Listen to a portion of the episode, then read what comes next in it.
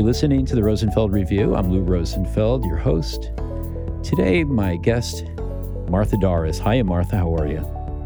Hi, Lou. How are you doing? We are talking uh, on uh, at 5 p.m. on a Friday before the July 4th weekend. So I'm I'm kind of how am I doing? I'm kind of stunned right now, Martha. why did we agree to do this? We should be like, you know, grilling burgers and shooting off fireworks, but here we are. Well, I've got my, you know, my Fourth of July T-shirt on. she does. She does. She just showed it to me. Everyone, it's true. Um, but this is a podcast, so you can't see it, but you can hear us, uh, which is a good thing.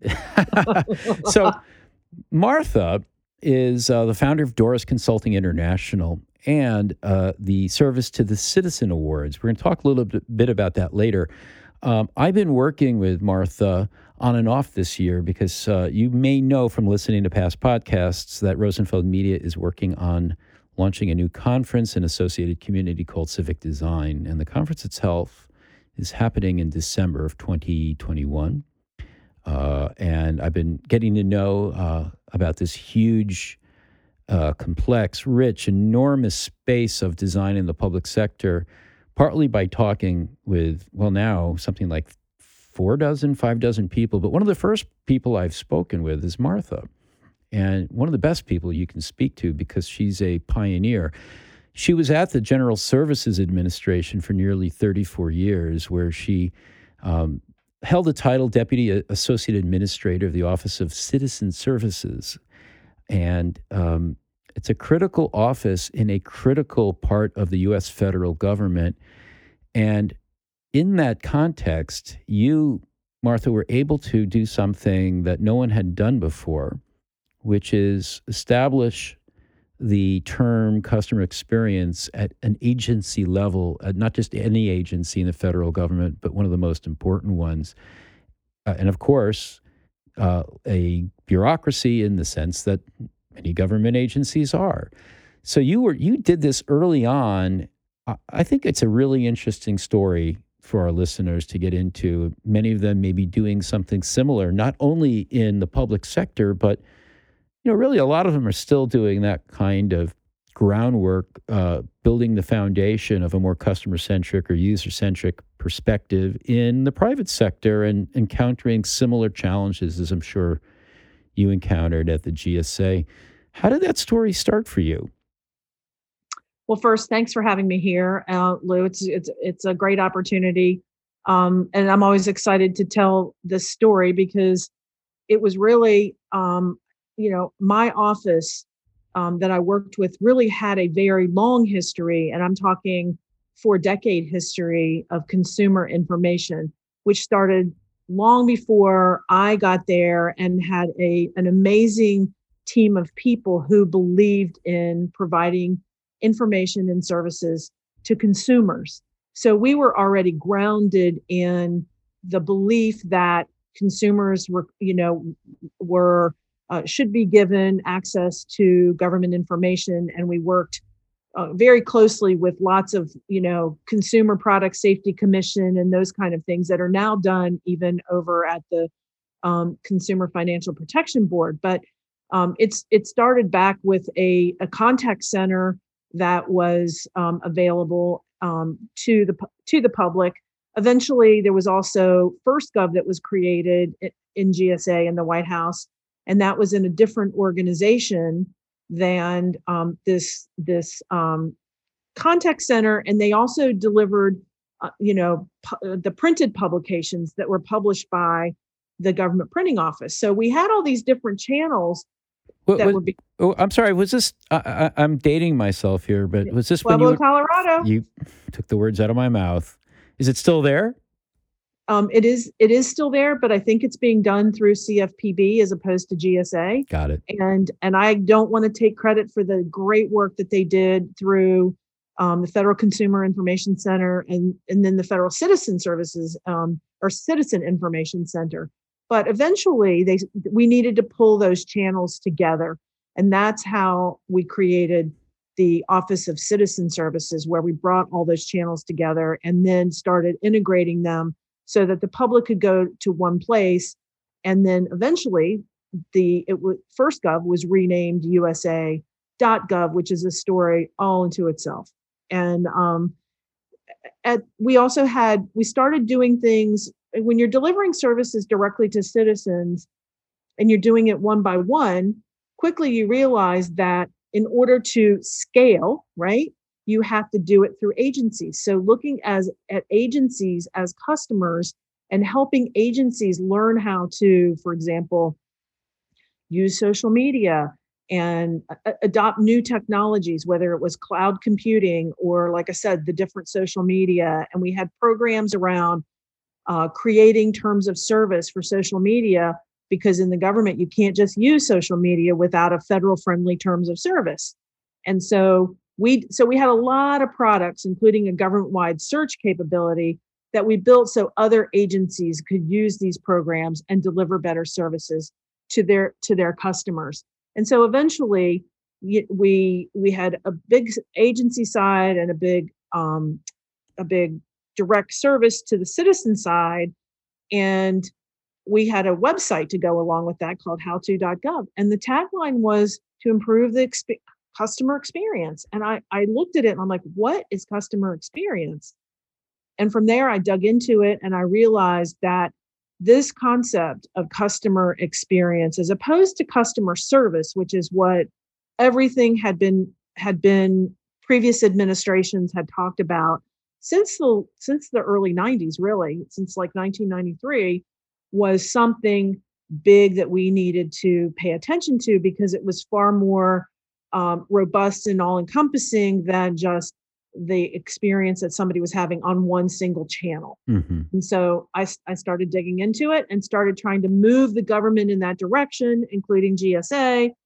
And while it has it has um, taken off in the last you know five to ten years or whatever, it wasn't it wasn't easy. It was a struggle, and it took a long time before we got people to really start thinking about customer experience as a discipline into itself. So to get to that point, uh, where you started building uh, momentum, you started showing some success. Did you do this through, you know, some sort of um, under the table, uh, ask for better to ask for forgiveness than beg for permission approach, uh, where you, you you you know more of a grassroots approach, or did you have to get high profile support from leadership or even uh, uh, someone in Congress?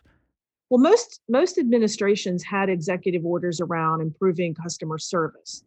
Um, but when I started down this customer experience path, we had a change in administrators at GSA.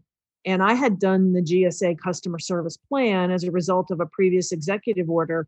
And I didn't think it, the timing was good to go to a new administrator talking about customer experience because I, th- I thought he would think of it as warm and fuzzy and you know pizza parties on friday and i i didn't think it would that he had the the bandwidth quite frankly at that point in his time there to take this on. So i i took a step back and tried to implement it within our own organization within the office of citizen services and innovative technologies.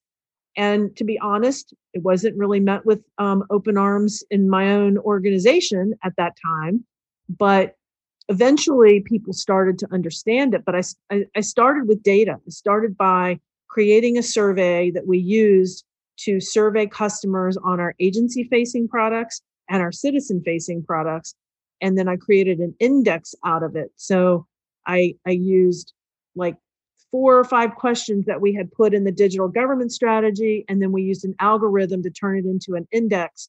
So then everybody got their score and once you had that data in front of you, many of the programs across the organization who felt that they were doing such a great job and had now had their score and their results directly from their customers it was it was then you know t- time to face the face the music and and that's you know even today um, getting your voice of the customer from the customer's perspective and not from what you think you're providing to customers is a critical component to actually making improvements.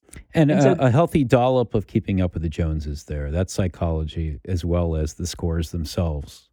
Yeah. Yeah. And it's as we important. we had everyone do you know action plans to address um, the results of the um, of the scores and the and the you know the results that we got back, the feedback we received, and at the then the White House created a cross agency priority goal on customer service, and I was able to get involved in that.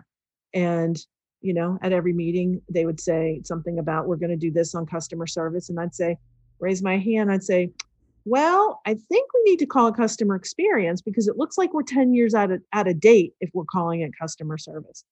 And and they would say, oh, maybe later, maybe not now. And so over time, that was, you know, they were creating the next cap goal. And and one of my OMB friends said, then your little words were like, you know, I was hearing you in my head. And we eventually got a cross agency priority goal on customer experience, which has been tr- a, had a tremendous help in moving the government along because we also had a a, a believer in OMB, um, the Office of Management and Budget, and we also had an agency lead um, at the VA who is Barbara Morton, who's the, the Deputy Veteran Experience Officer. And together, they've really done a lot of work in moving the government along. And of course, over time, we also had a lot of positions created, like the Veterans Experience Officer. And when I was at GSA, um, I talked to our administrator and said, "We are we need to pay attention to our customers. We need a chief customer officer," and that's how the chief customer officer office at GSA was created. How, let's just go back uh, a moment to your grabbing that term customer experience and planting that seed around it. You mentioned that you started mentioning it to people, and then after some years, they had they heard your voice in their in their heads, and finally it became accepted. How long did that take? Um, about five years before I retired, I said, by the time I retire, I would like to have customer experience on the tip of everybody's tongue. And I've been retired five and a half years. So, Uh, I, you know, five to six years or something. It wasn't, it wasn't overnight. And, and to this day, even the term customer experience is not well understood. And so we really are trying to almost dissect it and use other terminology to get federal agencies to understand. It's really about leveraging business practices and methodologies that allow you to better accomplish your mission and serve the, this, the customers that you serve and whether the, your customer is a beneficiary at the Social Security Administration or your customer is a taxpayer at the IRS or is a veteran, their families, their caregivers from the VA or any other, you know, a, another federal agency. Um, it could be a business that's your customer. So it's sort of customer, sort of a general term that's used interchangeably with the people that you are supposed to be serving, including employees, by the way. Hugely important audience. Uh, I want to dig into that audience a little bit more and, and the story a bit more in general, but we're going to take a quick break. You're listening to the Rosenfeld Review. I hope you're enjoying the podcast. If you want more, not only do we have a whole bunch of podcasts in our archive, but we have something that's very current, very alive, and very engaging for groups, and that is our communities. Rosenfeld Media runs a variety of communities that meet on a monthly basis for video conferences on a variety of topics near and dear to UX people, ranging from enterprise experience to advancing research to design and research operations. I want to encourage you to join one of our communities. Again, it is free by going to rosenfeldmedia.com slash communities. Not only will you get a monthly video conference that you can listen in on and participate in, ask questions, and so forth. We'll give you access to the recordings. And uh, for some of those communities, we're talking about dozens of recordings with really interesting presenters and facilitators. You'll also get a newsletter. You'll get access to an advice columnist. Yes, we actually are providing advice columnists for each community. And finally, if you're interested in our conferences, our communities correspond to our conferences. So you will be the first to know when programs uh, when programs go live, uh, when tickets go on sale, and by the way, most of our conferences sell out, and other good things about our conferences, such as uh, when the scholarship applications open up. So go to rosenfeldmedia.com/communities. You're going to find something that's free, something that's interesting, and it's a great opportunity to find your tribe as well. We'll see you there.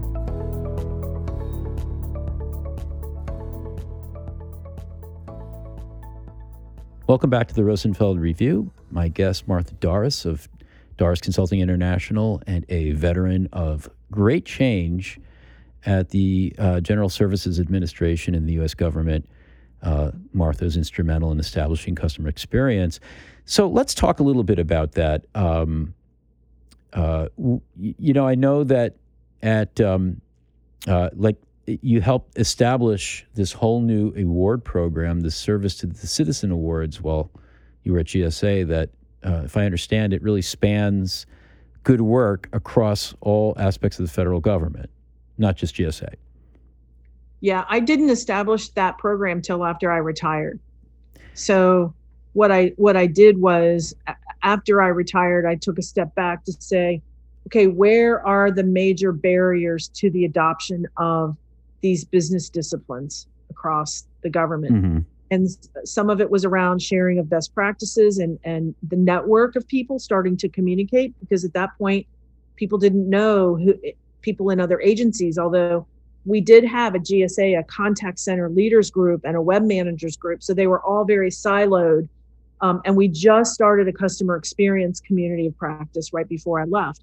But so there, so taking a look at what was missing and one of the barriers I felt like was not recognizing was culture mm-hmm. and not recognizing people and public servants for the work that they do in you know, we had a winner of the Service to the Citizen Awards who went to Puerto Rico to help stand up a social media program after a hurricane. We have people who are answering the phones for the CDC hotline. We have people who are, you know, handling the My Healthy Vets at VA or uh, created, you know, a chat bot so that they can communicate with veterans through um, through an automated, you know, tools or the the telehealth program at the VA. So all of these um, programs that help to improve the lives of the customers, mm-hmm. but it's also to get people to really understand that customer experience isn't just about um, it's also employee experience. So sometimes it's about uh, like the TSA has been taking look at their federal employee viewpoint survey scores about the engagement within their organization and comparing it to the airports to see is it correlated the engaged employees versus the service that they provide at the airports? And there's a direct relationship between the engagement of employees and the experience that they deliver to their customers so all of those programs have been um, recognized through various years, not just this year, but previous years, because we want people to be proud of being a public servant. Well, and what I really like about that is, unlike the siloed uh, groups that you mentioned earlier, like the webmasters, it sounds like with this program, this awards program, it's less about role and more about outcome, which involves multiple roles. Right, and and that's what we use to determine winners is you know documented, demonstrated impact in the delivery of service or the improvement to the lives of customers based on transforming things. I mean, there's some implementation of technologies that resulted in taking low value work to higher value work so that they can employee engagement is higher. There's people who've put contracts in place for contact centers or for cloud computing or for network services so that you can communicate with the farmers, ranchers, and producers, and they can actually submit an application for a loan in the field because now they might have a greater bandwidth. So, how do you? Uh, I mean, these are very apples and oranges projects, though. How do you? What, what criteria are you using to select winners? Just demonstrated impact, and I have a judge. I have a, a group of six judges who are former um, executives and understand the customer experience area. And, you know, we meet and go through all of the uh, applications and nominations and talk about yes, no, you know, what do we need so many cases they want to clarify things. They they might want, and so I spend some time going back and getting additional information to clarify things. In many cases, I know what's what's going on, right? Like I've been in this space, and GSA is a central agency that works with a lot of other agencies. So luckily, I because that's what I do all the time. I know many of these situations, um, but my judges are really critical to this process because it's not just who I think should be recognized; it's who this group of judges thinks should be recognized, and we really try very hard not to make a selection that something's going to blow up in a month, right? So mm-hmm. there's some things that are on the edge and we're like it's too early so maybe balancing to, a bit of the kind of innovating leading edge with the stability of something that yeah and the realities a, the re- realities on the ground you know mm-hmm. there's there's um sometimes you, you for the sake of the program you don't want it to blow up for political reasons so you kind of keep try to keep it as you know even keel as you can in, from that respect. So let, let's contrast the the criteria that you're using for, for this awards program uh, with the index that you described earlier. How, how did you decide, you know, what agencies were uh, performing well according to that index that you use? So you tap the psychology of uh, keeping up with the Joneses so well. Well, the index was was just in our office, right? Based on us sending surveys to our customers directly. Mm-hmm. So I I wasn't able to get that index used government wide across across the government and it was we used the questions that were in the government the digital government strategy at the time which combined satisfaction effort and net promoter score today there's a whole new way of doing uh, citizen and customer feedback through um, Section 280 of A11, which is the budget document that OMB uses. And so there's been a lot of thought given to creating a list of questions that all agencies use. It doesn't turn into an index, but it, it gives the ability to to compare across agencies, which is a huge uh, step. And also, there's there's um, the Paperwork Reduction Act has always held agencies back from collecting feedback from more than nine people. And there's been a lot of work to try and make it so that if they use the feedback tool and the questions that OMB has identified, that you can get a fast track um, paperwork re- waiver to the Paperwork Reduction Act. Uh, I wish we could dig into that a bit more. Uh, I'm interested to know those criteria have changed since the index was in place to the kinds of, of questions and criteria that are being used now. But I feel incumbent to ask you one more question before we wrap up, because you um, talked about doing this work over many years. Uh, I know a lot of people who are listening are really at the bottom of this mountain and looking up at a pretty steep climb. What advice would you have for someone in that position? Well, I you know, I actually know somebody in that position and not every agency leadership understands customer experience. So I would say use other than customer experience language. Going in, talking to your IT, your CIO team about um, UX and CX and you know citizen engagement and omni-channel. It just doesn't work. Like break it down into simple. How do we improve the way we deliver our services? Who are our customers? And how do we improve the way we deliver services? And just do it you know within what you can influence and start training people. That's the other thing we did in, in addition to the survey and the index. We had a little group in our office and we started educating people on what is this what does it mean and creating the kind of the language um, you know vernacular across the organization. So sustain the effort think about the language uh, and probably be pretty damn patient Oh yeah, you, you persistent is a, is another thing, but it's um you know citizens and your customers deserve an experience um, like they get close to what they get in the private sector, and so it's it's all of our responsibility, both on the government side and on the industry side, to try and make that as um, seamless, omni-channel, integrated, quality, consistent as you can.